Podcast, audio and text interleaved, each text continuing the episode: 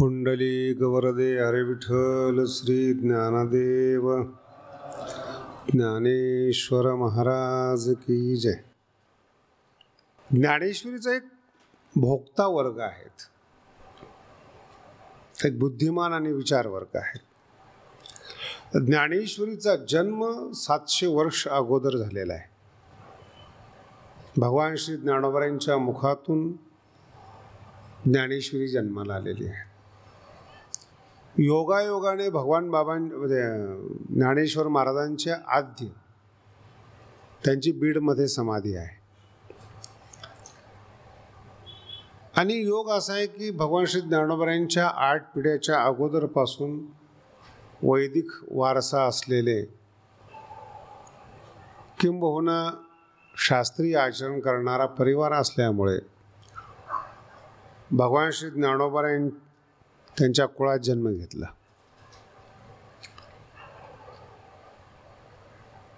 जिथं असतं तिथं विकत नसतं.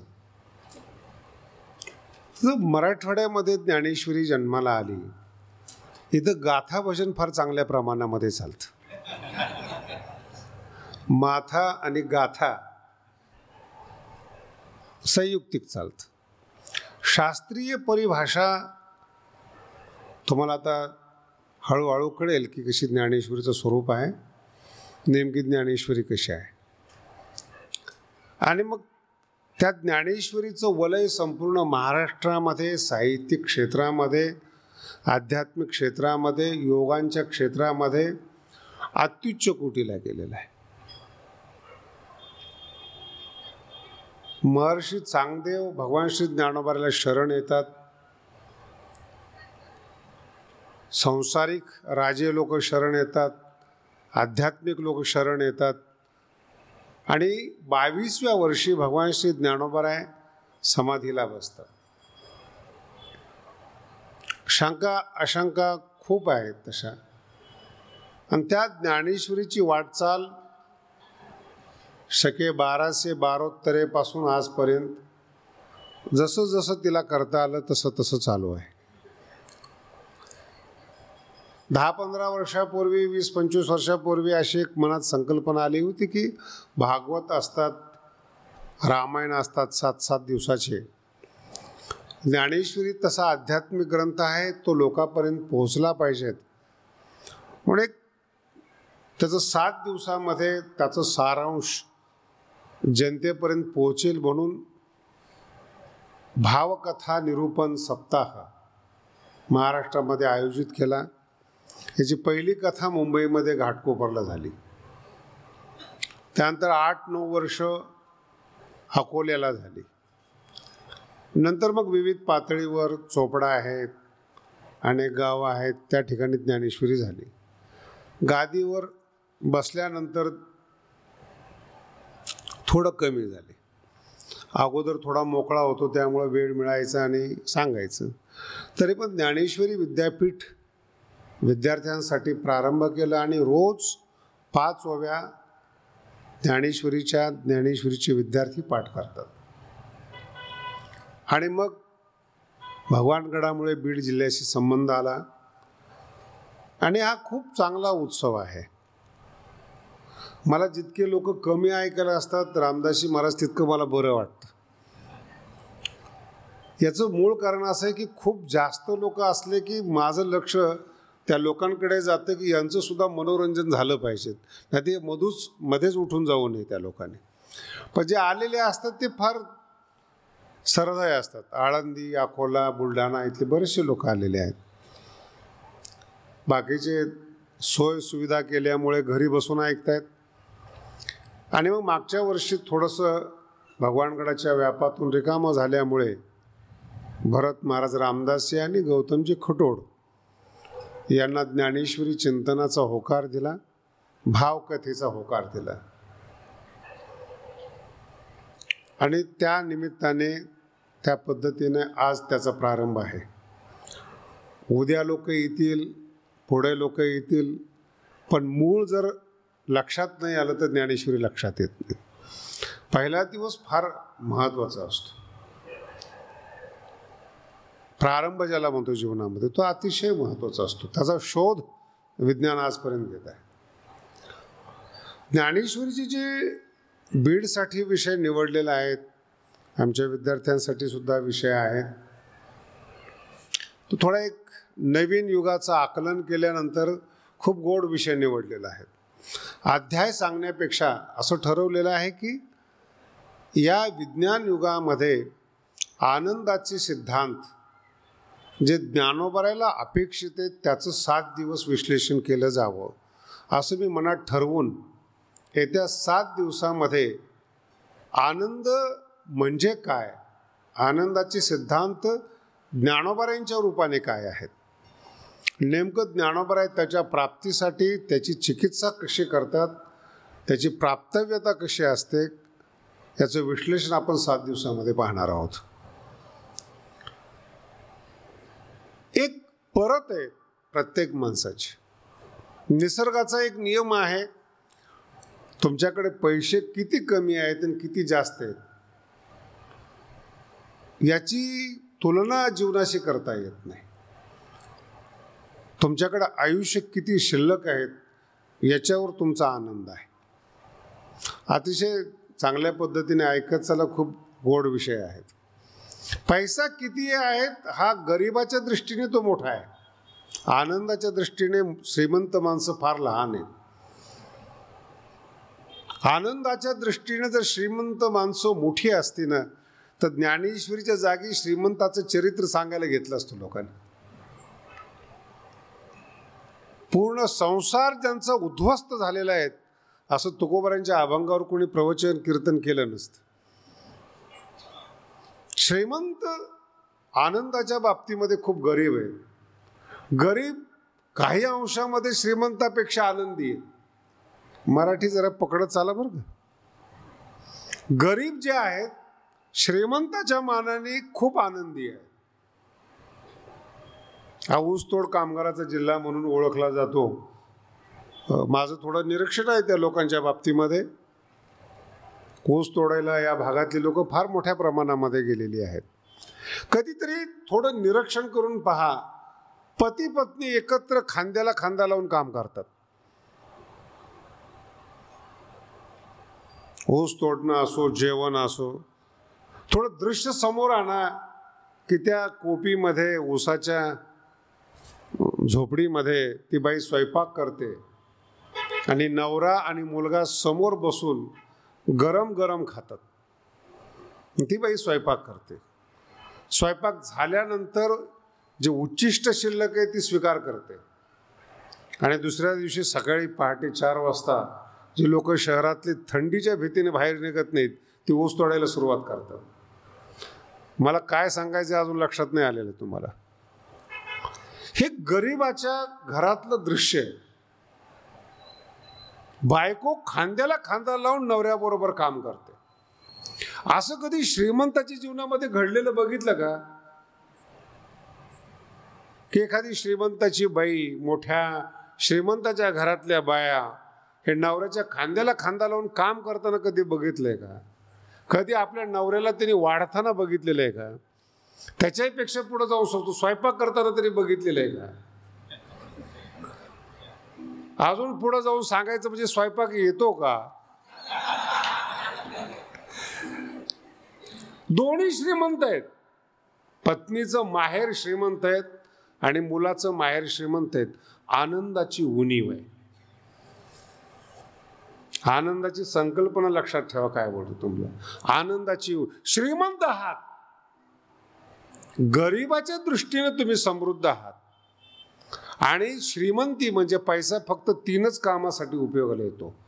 अन्न वस्त्र आणि निवारा. दहा हजार कोटीचं घर असो नाही तर तुमची झोपडी असू द्या. निवाराच देणार ते. ब्रँडेड कपडे असू द्या किंवा सुती कपडे असू द्या तुमची इज्जत झाकणार ते. आणि कुठल्याही रेस्टॉरंटमधलं जेवण असू द्या जेवणच असतं ते. गहू तांदूळ डाळ याच्यापेक्षा वेगळं काही नाही. नाही माझं अजून वेगळं असतं. असू शकतं अजून वेगळं. एखाद्याला प्राण्याला मारून याच्यापेक्षा फार फरक नाहीये तुम्ही. त्या तांदळाला किंवा गव्हाला खालच्या भाषेमध्ये वरच्या रेस्टॉरंटमध्ये त्याच्यापेक्षा वरच्या रेस्टॉरंटमध्ये वेगळ्या वेगळ्या पद्धतीने फ्राय केलं जातं शिजवलं जातं. अन्नामध्ये कुठलाही बदल नाही आहे म्हणून समस्या फार मोठी आहे. ते आनंद मिळत नाही असं जगामध्ये दाखवत नाही. त्यांचे भांडणं हे दरवाजा बंद करून असतात आणि गरिबाचे भांडणं उघड्यावर असतात. सभ्यता असभ्यतेचा फरक मांडला जातो. फक्त एवढाच फरक आहे त्याच्यामध्ये. अर्थ अन्न वस्त्र आणि निवारा. आनंद तुमच्या अंतकरणावर आधारित आहे. आवाज थोडा तिकडचा येतो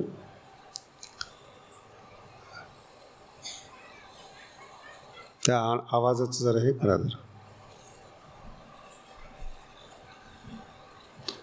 फार गोड विषय आहे. आनंदाची जी व्याप्ती आहे आनंदाचा जो आकार आहे तो अन्न वस्त्र निवारा याच्यावर नाहीच. नामदेव महाराजांचा अभंग असो ज्ञानोबऱ्यांची ओवी असो भांडे घासणाऱ्या जनाबाईचे अभंग असो याची जी बौद्धिक कसोटी आहे बौद्धिक प्रकार आहे हा फार वेगळा प्रकार आहे. आनंद याच्यावर आधारितच नाही. आनंद हा पैशाने विकत घेतला जातच नाही. पैशाचा आणि आनंदाचा संबंधच नाही. त्याच्याही पुढे जाऊन सांगतो विज्ञान सोय करू शकतं सुख देऊ शकत नाही. विज्ञानाची उपलब्धी. आहे म्हणजे अंतःकरणाची वृत्ती म्हणजे काय प्रकार आहेत? ज्ञानेश्वरीमध्ये तेरावा अध्याय आहे आणि तेराव्या अध्यायामध्ये माणसाचे ऑपरेशन केलेले आहेत. ज्ञानेश्वरी इतका गोड ग्रंथ आहे. तो आतून तपासायला सुरुवात होतो. तो फार छान ग्रंथ आहे तो. जगात असं कुठलंही शास्त्र नाही आतून जे आराम देतं. बाहेरच्या आरामाची व्यवस्था सगळं जग करतं पैशाच्या माध्यमातून करतं. ज्ञान आतला आराम तयार करतं. आतला निवांतपणा तयार करतं. समजतं पाहिजे ना आत काय. आपण सगळ्यांनी संत्र पाहिलेलं आहे पा पाहिले ना संत्र? संत्र असं पाहिल्यानंतर बाहेरून ते एक दिसतं पण संत्र सोडल्यानंतर आतून त्याच्या फोडी असतात. आतून वेगळं वेगळं असतं ते. बाहेरून एक आहे. आतून संत्र्याच्या फोडी वेगळ्या वेगळ्या आहेत. तसं बाहेरून माणूस दिसताना एकच दिसतो आतून त्याचे ज्ञानोबऱ्या सांगतात छत्तीस प्रकार आहेत.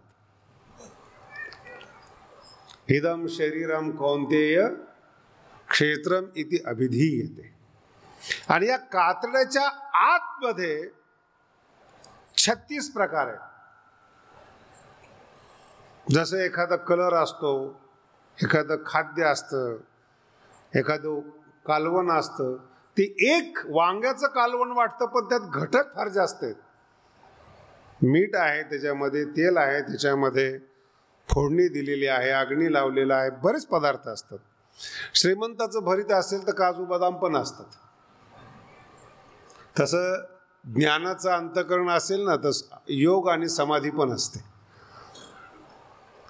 जसं तुम्ही आतून श्रीमंत असाल ना तितके घटक वाढत जातात. तितकी क्वालिटी आतून वाढत जाते. तर छत्तीस प्रकारामध्ये तीन चार प्रकार जे आहेत ते दुःखाला कारणीभूत आहेत. बाकीचे शरीर चालवण्यासाठी कारणीभूत आहेत. पंच ज्ञानेंद्रिय आहेत पंच कर्मेंद्रिय आहेत हे जे सगळे प्रकार आहेत पंच ज्ञानेंद्रिय हे तुम्हाला चालवणारे घटक आहेत जसं हात आहेत पाय आहेत पंच ज्ञानेंद्रिय आहेत जीभ आहेत कान आहेत नाक आहेत डोळे आहेत हे ज्ञानेंद्रिय आहेत. रूपाची ओळख करणारे रसाची ओळख करणारे शब्दांची जाती ओळखणारे असे आहेत. त्यातले जे मुख्य आहेत ना ते चार आहेत. मन आहे बुद्धी आहे चित्त आहे. आणि सगळ्यात महत्त्वाची गोष्ट म्हणजे या सगळ्यांना चालना देणारा आत्मा आहे. आनंद जर तुम्हाला पाहिजे असेल किंवा हवा असेल तर तुम्हाला तुमचा शोध घ्यावा लागेल की आनंद नेमका द्यायचा आहे कुणाला? इंद्रियांना प्रसन्न करायचे शरीराला प्रसन्न करायचंय का बुद्धीला प्रसन्न करायचे? हा फार महत्त्वाचा विषय आहे. इंद्रियांना प्रसन्न करायचं असेल तर इंद्रियांना विषय लागतात. नव्याण्णव टक्के लोक या जगातले विषयाच्या मागे आहेत. नव्याण्णव टक्के बरं का? आणि इंद्रियाची बा- घटना अशी आहे इंद्रिय काळाच्या अधीन असतात. मी थोडं थोडं बोलतोय हळूहळू सात दिवसामध्ये फार चांगलं समजेल. इंद्रिय काळाच्या अधीन आहेत. म्हणजे नेमकं काय? इंद्रिय निसर्ग त्यांना ऑपरेट करतो. समजा डोळा आहे. बावीसव्या वर्षी जेवढं चांगलं दिसतं तेवढं पंचेचाळीसव्या वर्षी दिसणार नाही. आणि भगवंतावर डोळ्यावर केस करता येत नाही एफ आर आय दाखल करता येत नाही. त्याची याला म्हणतात निसर्गाच्या अधीन इंद्रिय. कान आहेत नव्वदव्या वर्षी ऐकू येत नाहीत. तक्रार नाही करू शकत तुम्ही. आणि तक्रार करण्याचा प्रयत्न केला तर आपल्या घरातले आपल्या रक्तातून जन्माला आलेले मुलं सांगतात बाबा बस झालं ना. अजून किती ऐकायचं? कशा करता ऐकायचं? काय नवीन आहे तुम्हाला ऐकायला? ऐकण्याची इच्छा झाली तर. याला म्हणतात काळ मर्यादा. शरीर आणि इंद्रिय या दोन गोष्टीला काळ मर्यादा आहे. आणि का तुम्ही मोठं होण्याकरता रोज प्रयत्न करत नाहीत. आपोआप मोठे होता तुम्ही. काय प्रयत्न केलाय का तुम्ही मोठं होण्यासाठी? असं ओढून ताणून काय? काय? रोज मोठे होता तुम्ही. प्रत्येक क्षणाला तुम्ही मोठे होते. याला म्हणतात निसर्ग.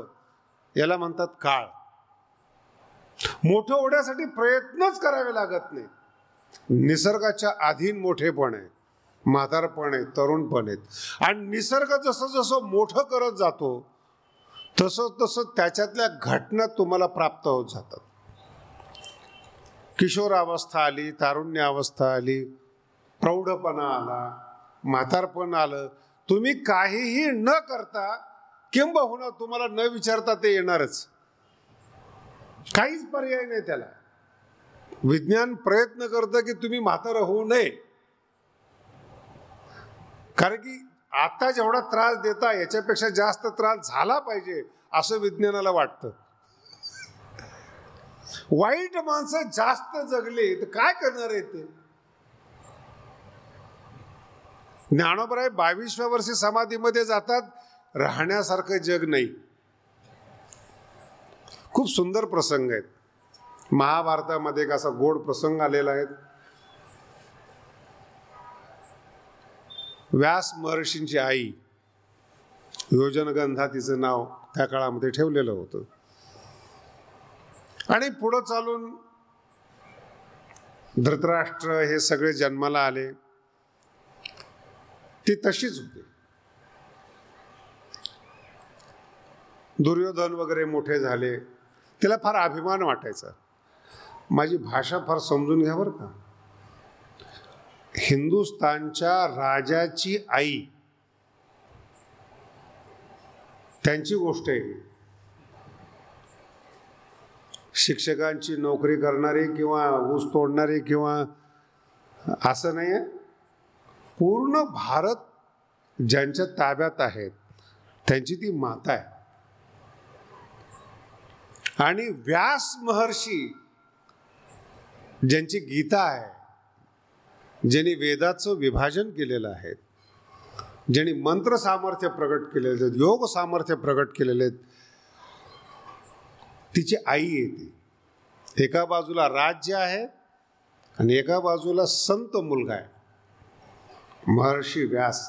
खूप अवघड घटना आहेत बरं का. मुलं चांगली नसतात मुलं चांगली असली तर राज्य मिळत नाहीत दोन्ही चांगली असली तर नोकरी मिळत नाही सगळं चांगलं असलं तर पैसा मिळत नाहीत आणि पैसा मिळाला तर मरण येतं. सगळं एकत्र जमा होणं अतिशय अवघड आहे. व्यासांची आई माता महर्षी व्यास प्रगट होतात महाभारताच्या युद्धाच्या अगोदर बरेच वर्ष. आणि आपल्या आईच्या पाया पडून आपल्या आईला सांगतात पाच हजार वर्षापूर्वीची गोष्ट आहे बरं. माझी इच्छा आहे की आपण आता या लोकातली यात्रा संपवावी. मुलगा आपल्या आईला सांगतो बरं. सांगणारा मुलगा महर्षी व्यास आहे. आणि ते सांगतात आपल्या आईला या लोकातली यात्रा आता आपण संपावी. खूप सुंदर प्रसंग आहे छोटा प्रसंग आहे महाभारतामध्ये. आणि किती मोठं घराणं आहे. आई एकही प्रश्न विचारत नाही का म्हणून? तुझी इच्छा आहे ना या लोकातली यात्रा संपवावी ठीक आहे तू सांग मी संपवते. ठीक आहे म्हणे तुमचा एक महिना दीड महिना कालावधी आहे. तुम्हाला जेव्हा जायचं असेल तेव्हा सांगा. महर्षी व्यास सांगून निघून जातात. आणि त्या सुना वगैरे त्या काळातल्या सुना बरं का. ज्यांना असं वाटत होतं की सासू फार दिवस असावी. आता लग्नाच्या अगोदरच विचारतात. सासू जर असेल वेगळं राहायचं असेल तर लग्न कर. सासूमध्ये मी नांदणार. त्या काळातली गोष्ट आहे ती. सोनाने खूप आग्रह केला. काय कमी तुम्हाला? राज्य आहे आपल्याकडे सगळे मुलाचं काय ऐकता तुम्ही? असे बरेचसे लोक असतात बरं का चांगलं सांगितलं तर ऐकू नका म्हणून सांगणारी लोक असतात. ती फार हुशार होते. तिने सांगितलं माझ्या मुलांनी सांगितलं ना मग मी राहणार महर्षी व्यास फार सुंदर लिहितात. इथून पुढचा कलियुगातला काळ हा जगण्यासारखा नाहीये. जसं जसं दिवस जातील जगणं अवघड होऊन जाईल. आणि मग जेव्हा मी आता हे वर्तमानपत्र वाचतो लोकांचं वाचतो खूप व्यासांची आठवण होते. दुधामध्ये युरिया टाकलेली लोक दूध पितात लहान मुलं. कोणत्या काय म्हणून जगण्याच्या लायकीचं जग आहे? प्यायला पाणी शुद्ध नाही. अन्नामध्ये भेसळ निर्माण झालेली आहे. समोरच्या माणसाला कॅन्सर होतो असे घटक अन्नामध्ये मिसळले जातात. यातना होतात त्या शरीराला. आणि मिसळणाऱ्या माणसाला कुठल्याही प्रकारची दया निर्माण होत नाही. आणि हे महर्षी व्यास सांगतात की पृथ्वी इथून पुढे जगण्याच्या लायकीची नाही महाभारतातले. लोक नाहीच त्या लायकीचे. मग हळूहळू महर्षी व्यासांचं शास्त्र पुढं आलं. महर्षी नारद आलेत ज्ञानोबराय आलेत. त्यांनी हाच प्रसंग जरा वेगळ्या पद्धतीने सांगितला. हाच प्रसंग. महर्षी व्यास सांगतात की जगू नका शरीर सोडून द्या. महर्षींची माता जगणं सोडून देते शरीरात त्याग करते. ज्ञानोबराय तुकोबरायपर्यंतचा जो हा इतिहास आहे तो असं थोडासा बदलतो. ते जगू नका म्हणून जर सांगितलं असतं ते एकानी माळ घातली नसती. परमार्थच केला नसता लोकांनी. त्याची वाक्य रचना बदलली. अर्थ तोच आहे. वाक्य रचना बदलली. दुष्टांचा संग करू नका. नारद भक्तिसूत्रामध्ये भक्ती म्हणजे काय आहेत हिचं स्वरूप सांगितलेलं नाही. सात्वस्मिन परम प्रेम रूपा म्हणजे काय सांगितलेलं नाही? पण काय नकोय सांगत असताना पहिल्यांदा हे सांगितलंय दुःसंग सर्वथैव परित्याच वाईट माणसाशी बोलू नका. अर्थ तोच आहे. शरीर सोडा असं जर म्हटलं तर तुम्ही ऐकणार नाहीत. वाईट माणसाबरोबर बोलू नका. तुम्ही अभ्यास करून पहा. आनंद मिळत नाही ठीक आहे पण दुःख त्यांच्यामुळे तुम्हाला होतं. तुमच्यामुळे तुम्हाला होत नाही. निवांत बसलेले आहात. एखादी बातमी येऊन सांगितली जाते आणि आयुष्य उद्ध्वस्त होतं. तुमचं मन तुमची बुद्धी त्याच्यामध्ये राहते. चुकीचं खाण्यात आलं चुकीचं औषधी निर्माण झाली.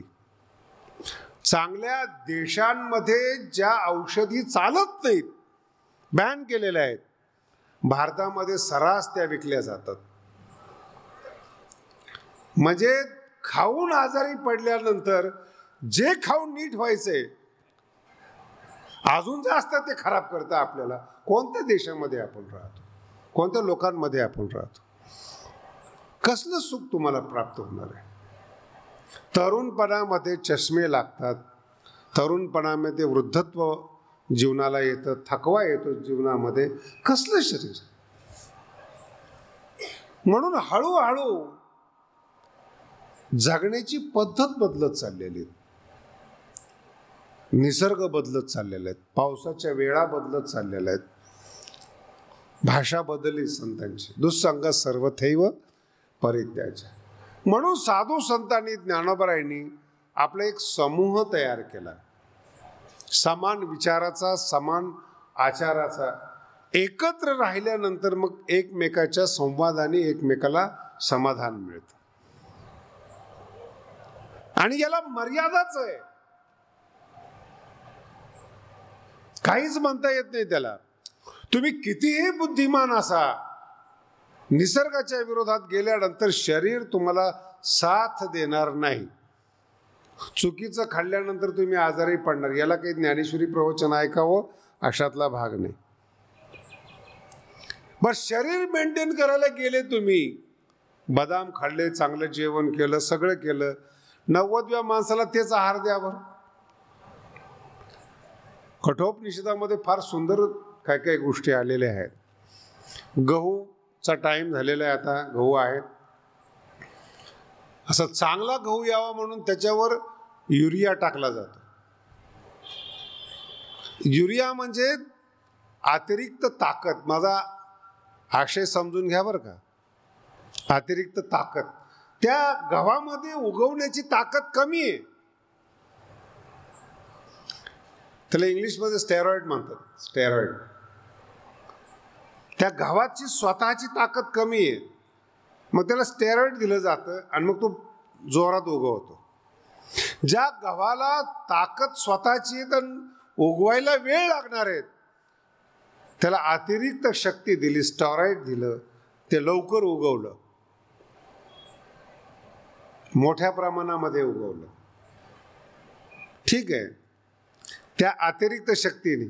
त्याची काढायची वेळ झाली. पुन्हा युरिया टाकून बघा बरं. काही फायदा होतो का?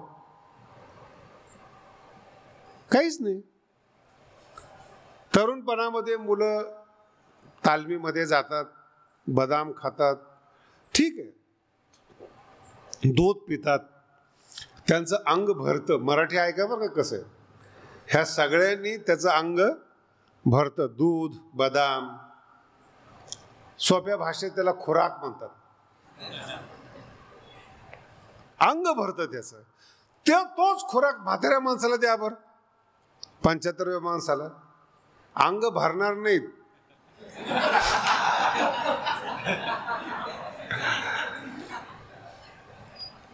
अन्न तेच आहे. अन्न तेच आहे. श्रीमंती तीच आहे. विकत घेण्याची ताकद आहे ती. निसर्ग नाकारत. निसर्ग स्वीकारत नाही. निसर्ग म्हणतो तो काळ होता. अतिरिक्त शक्ती आली स्टॅरॉइड आलं मोठं झालं ठीक आहे. आता पंच्याहत्तर वर्ष झालेले तेच खा ज्याच्याने ताकद होती. आता शरीर पुन्हा तयार होणार नाही. ही निसर्ग नाही. आणि ज्ञानेश्वरीचं म्हणणं असं आहे याची जाण जगणाऱ्याला पाहिजेत अंतकरणाला पाहिजेत अर्थ लक्षात येतो. याची जाण. तुम्हाला आनंदी व्हायचं आहे ना सिद्धांत वगैरे डोक्यात घेऊ नका. ज्ञानेश्वर आहे माऊलीप्रमाणे काय शिकवतात आईप्रमाणे काय सांगतात ते लक्षात घ्या. त्यातले सिद्धांत हा काही समाजाचा विषय नाही चिकित्सेचा. त्याला आनंदी व्हायचंय नैराश्य वाढत चाललेलं आहे जगामध्ये. मानसिक रोग आणि आधी वाढत वाढत चाललेले आहेत. त्याच्याकरता तो इलाज पाहिजे. त्यातले सिद्धांत जे तो विद्वानाचा विषय आहेत. पण जगण्याची कला हा महत्त्वाचा विषय आई जवळ गेलं ना मुलाने हे विचारूच नाही की कसं केलं. तो आईच्या विद्वत्तेचा विषय आहे. लक्षात येते स्वयंपाक कसा केला पाहिजे त्याच्यामध्ये गोडी कशी निर्माण व्हावी आईच्या मोठेपणाचा विषय येतो विद्वत्तेचा विषय. मुलांनी खायला पाहिजे जेणेकरून तंदुरुस्ती येते. ज्ञानेश्वरी कशी निर्माण झाली तिच्यामध्ये घटक काय आहेत हे गल्लीबोळातल्या माणसाची विषय नाही आहेत हे प्राध्यापकांचे विषय नाही आहेत पुस्तकं वाचून. जो ज्ञानेश्वरीतला खुराक आहे तो खाऊन आनंदी व्हा हा ज्ञानेश्वरीचा महत्त्वाचा भाग आहे. योगी राजाबद्दल कोण बोलणार? योगी राजाची जर विश्लेषण करायची असली ज्ञानेश्वरी तर कोण करणार? तुमचे काय क्षमता आहेत? तुम्ही ज्याला मुलगी देताय तो जावही तुम्हाला कळत नाही. महिन्यात दोन महिन्यांनी जळीत कांड होतं. तुमची मुलगी ज्याला वाजत गाजत दिली हुंडा दिला त्या घरातले माणसं तुमची मुलगी पेटवतात. हे काही तुम हे तुमचं ज्ञान आहे. जर तुम्हाला पोटची पोरगी ज्याला द्यायची तो जावाई जर तुम्हाला ओळखता नाही आला ते घर जर तुम्हाला ओळखता नाही आलं ज्ञानेश्वरीचे सिद्धांत तुम्हाला कळतील. एवढे तुम्ही शाने झालात का? एवढं स्वतःला हुशार समजता का तुम्ही? मला एक मित्र होता युपी मधला. महाराष्ट्राचाच होता पण युपीमध्ये गेला आणि संस्कृत चांगल्या पद्धतीने शिकला. तर ज्ञानेश्वरी समजताना त्याची अडचण यायची. आता दोन गोष्टी महत्त्वाच्या आहेत. त्याचा अहंकार आहे. मी आचार्य आहे म्हणून विद्वान आहे म्हणून. आणि ज्ञानेश्वरी विचारावी कोणाला कळत नाही ही पण अडचण आहे. विनम्रता घेण्याची वृत्ती नाही. मग त्यांनी मला निवडलं. मला म्हणजे शास्त्रीजी मला काही ज्ञानेश्वर शंका आहे. मी म्हटलं मोठा माणूस आहेस. हे सुद्धा कळलं नाही त्याला बरं का जे तुम्हाला कळालं.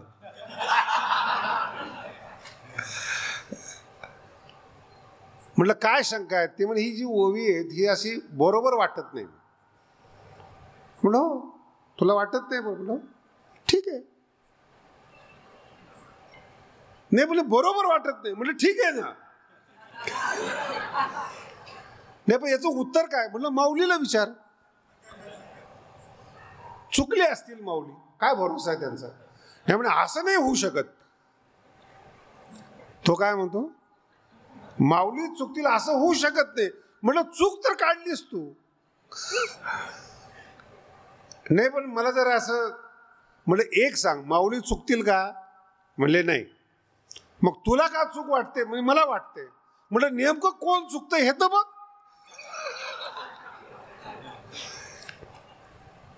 चुकतोय कोण? तू चुकतोय का माऊलीच नाही मी चुकतोय. मग दुरुस्त कर. मग त्याच्यासाठीच प्रश्न विचारला. मग असं म्हणणं की मला कळत नाही. म्हणून विचारतोय. तो म्हणतो आता हे कसं म्हणायचं? अज्ञान असताना माणसं अहंकारी असतात हे दुःखाला कारणीभूत आहे. आपल्या आतल्या अज्ञानाचा नीट वाक्य आहे का बरं का? आपल्या आतल्या अज्ञानाचा आपण स्वीकार करत नाही दुसरा कसा स्वीकार करेल तुमच्या अज्ञानाचा कसा तुम्हाला मान देईल? कसं तुम्हाला मोठं मिळेल? आपल्याला कळत नाही. याचा स्वीकार आपण करत नाहीत. माहिती आपल्याला कळत नाही. पण विचारण्याची विनम्रतेची कुठेतरी लाज वाटते आपल्याला. अरे आपलं अज्ञान आहे ते. चुकू दे ना. काय फरक पडला त्याच्यामध्ये? आईच्या पोटातून थोडंच आपल्याला ज्ञान मिळतं. पन्नास वेळा ते मुलगं पडतं आपटतं. उभा राहतं चालायला शिकतं पळतं ते. निसर्ग आहे तो. का घाबरता तुम्ही? चुकलं म्हणून तर मनुष्य आहोत. चुकला नसाल तर तुम्ही देव झाला असता.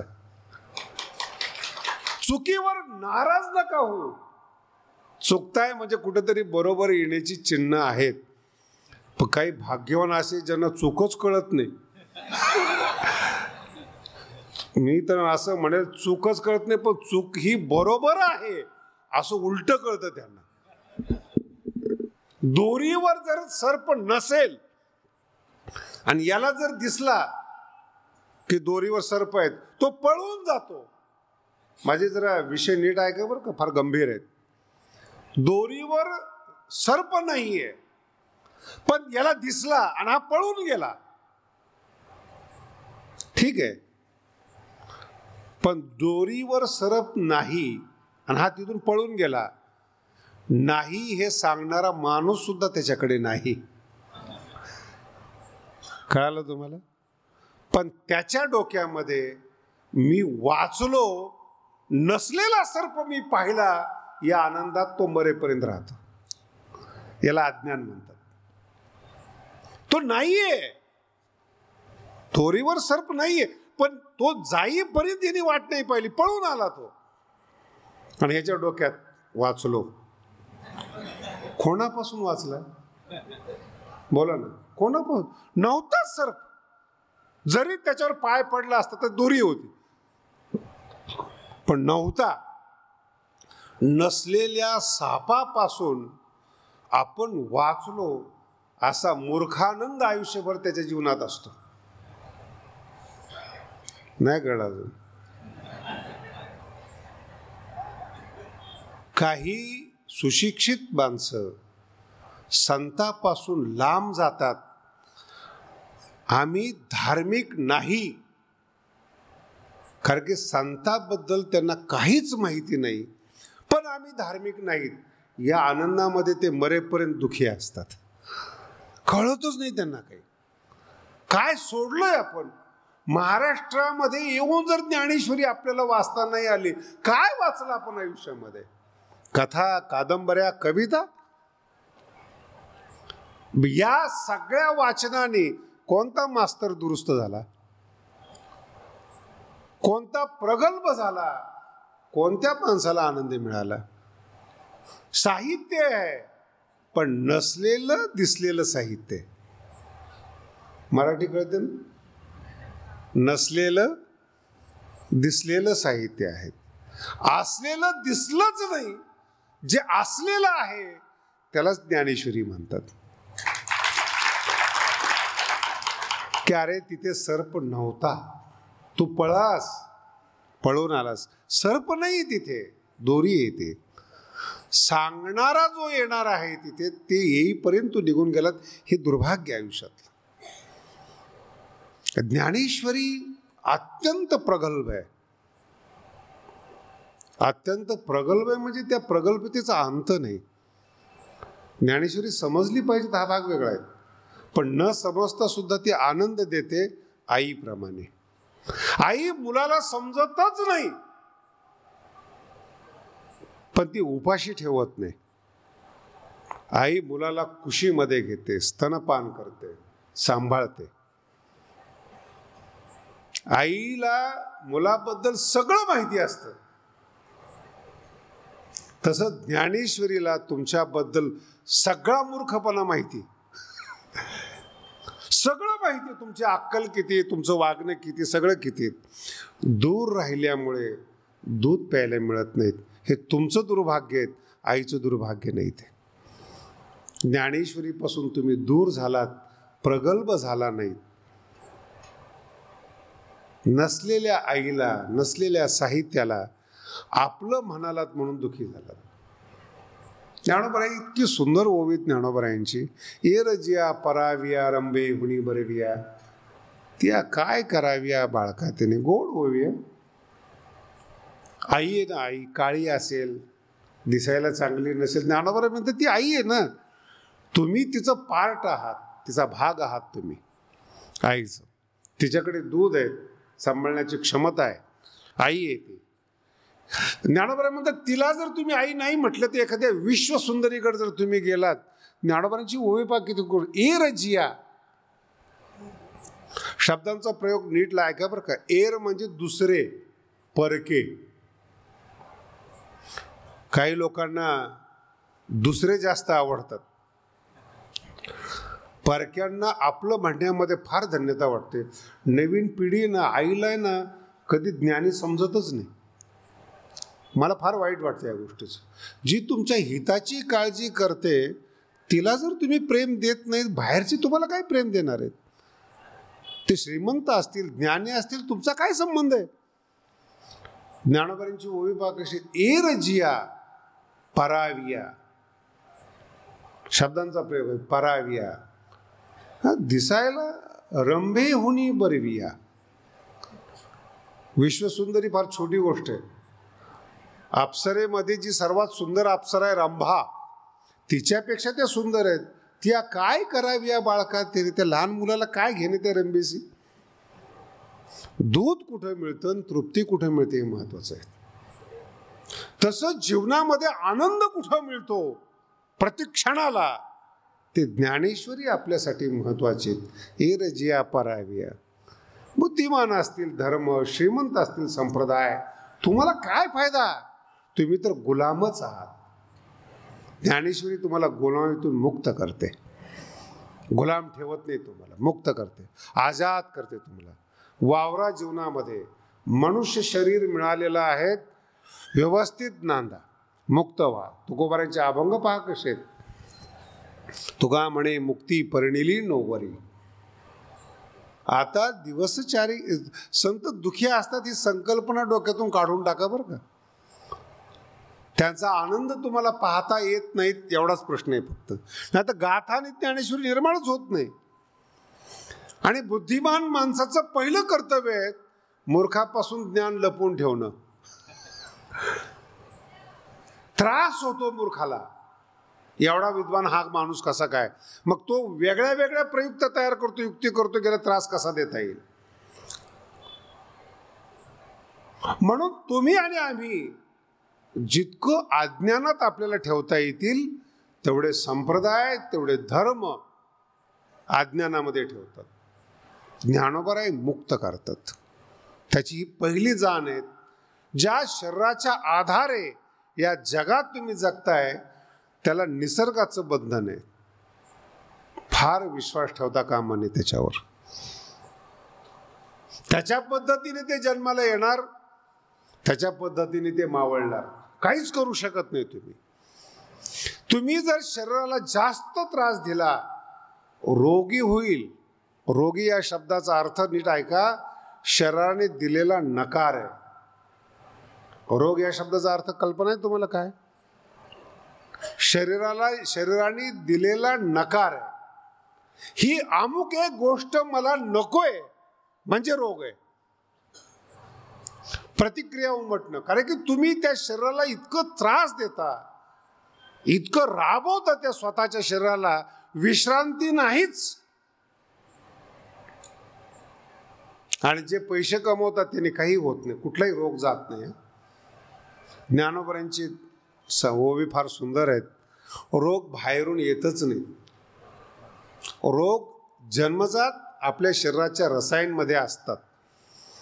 विज्ञानाला सापडतील न सापडतील तो विज्ञानाचा भाग आहे. पण विज्ञान हल्ली हल्ली मेडिकल तयार स्वीकार करतंय अनुवंशिकता आहे. ऐकला ना शब्द? हा रोग तुमच्या अनुवंशिकता तुमच्या रसायनामध्ये रोग येतो तुमच्या रक्त तुम्ही जन्माला येण्यापूर्वी त्या शरीरामध्ये रोग आहेत. बाहेरून रोग येत नाहीत. मग एखाद्यामध्ये प्रगट का होत नाहीत? ज्ञानोबाने इतकं सुंदर विश्लेषण केलेलं आहे ज्ञानेश्वरीमध्ये. व्याधी व्याळ जे सुतले शब्दांचा प्रयोग बघा. आपल्या पोटामध्ये व्याधीरूपी सर्प झोपलेले आहे व्याधी व्याळ व्याळ म्हणजे सर्प. व्याधीरूपी सर्प आपल्या शरीरामध्ये झोपलेले आहेत. व्याधी व्याळ जे सुतले ते जाग करण्याकरता तुम्ही अतिशय चुकीचा आहार घेता. अतिशय काय ज्ञानोबरांचं कारण आहे रोग होण्याचं बघा. अतिशय चुकीचा आहार व्याधी व्याळ जे सुतले तया चेवावया घातले तया चेवावया त्या झोपलेल्या रोगांना जाग करण्यासाठी घातले माजवन पोटी जेवण नाही. आहारने माजवण एखादा वाघ जर जंगलात येत नसेल ना तर पिंजरा करतात आणि त्याच्यासाठी ती शेळी वगैरे बोकड वगैरे ठेवतात. त्याच्या निमित्ताने व्याग पकडला जातो. नाही तर एवढं कुणी उदार नाही की वाघाला शेळी खाऊ घालायला. तसलं आपला जो आहार आहे तो आहार आपल्या जीवनातल्या रोगांना जाग करण्याकरता आपणच खातो. अतिशय तिखट. काय काय लोक तर असे सुंदर आहेत जगामध्ये. आपल्यासारखं तिखट कोणी खात नाही म्हणे. काय पद्मश्री द्यायला पाहिजे का?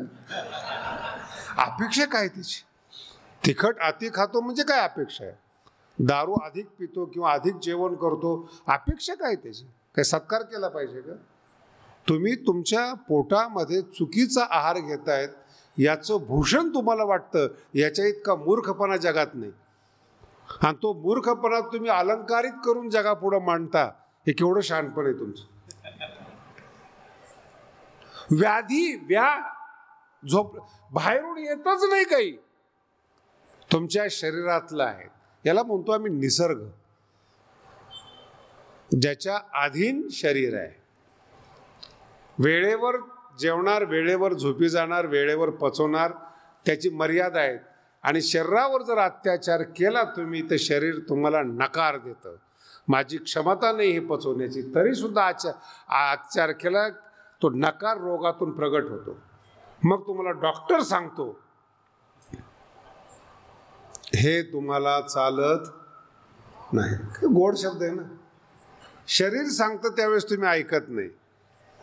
आणि डॉक्टर जेव्हा सांगतो हे तुम्हाला चालत नाही त्यावेळेस इतकं वाईट वाटतं तुम्हाला. शरीर माझं पैसा माझा वस्तू माझ्या आणि चालत नाही. आपल्यासमोर सम मला ना गरीब लोक मेल्यानंतर त्यांची मानसिकता एवढी फार खराब नसते. ते असतेच काय दोन चार कोंबड्या मुलं झोपडी एका दोन एकर पाऊस न पडणारी शेती. काय वाटत नाही मारताना. उलट गडावर लोक येतात म्हणतात शास्त्रीजी बाबांना सांगा लवकर उचलायला. स्वतः आला बरं का? ज्यांचं लाखो करोडो प्रॉपर्टी असेल दहा दहा हजार कोटीची प्रॉपर्टी असेल मरताना तरी किती वेदना असतील त्यांना? काय सोडून चाललोय आपण? तुम्ही त्यांच्या मानसिकतेचा विचार करा ना. शून्य होतो. काही नव्हतं माझ्याकडे. आम्ही एवढा प्रपंच उभा केला लाखो करोडो रुपये उभे केले आणि हे सगळं सोडून जातात. मी कधी कधी असं छोटं छोटं निरीक्षण करतो ना ती मुलं नाचतात. पाच दहा वर्षाची पोरं खूप खेळतात. आणि या म्हाताऱ्याचे गुडघे दुखत असतात. तो आजोबा असतो. तुम्ही अभ्यास करून बघा याचा. मुलं जास्त उड्या मारायला द्या. हे म्हातारा त्याला दे उड्या मारू नको. का? पडला फिडला तर तू पडला तर प्रॉब्लेम आहे ना. ते पडल्यावर काहीच प्रॉब्लेम तो पडतच आलेला आहे तो. तो पडता पडताच उभा राहिलेला आहे. पडता पडताच मोठा होतोय. तू पडला तर तुझं त्याच्यावर का आरोप करतोस? म्हणून म्हातारी माणसं स्वतःच्या शरीराकडे पाहून दुसऱ्याला सल्ला देतात. हे बरं नाही बरं का? हे तुझ्याकरता आहे ना?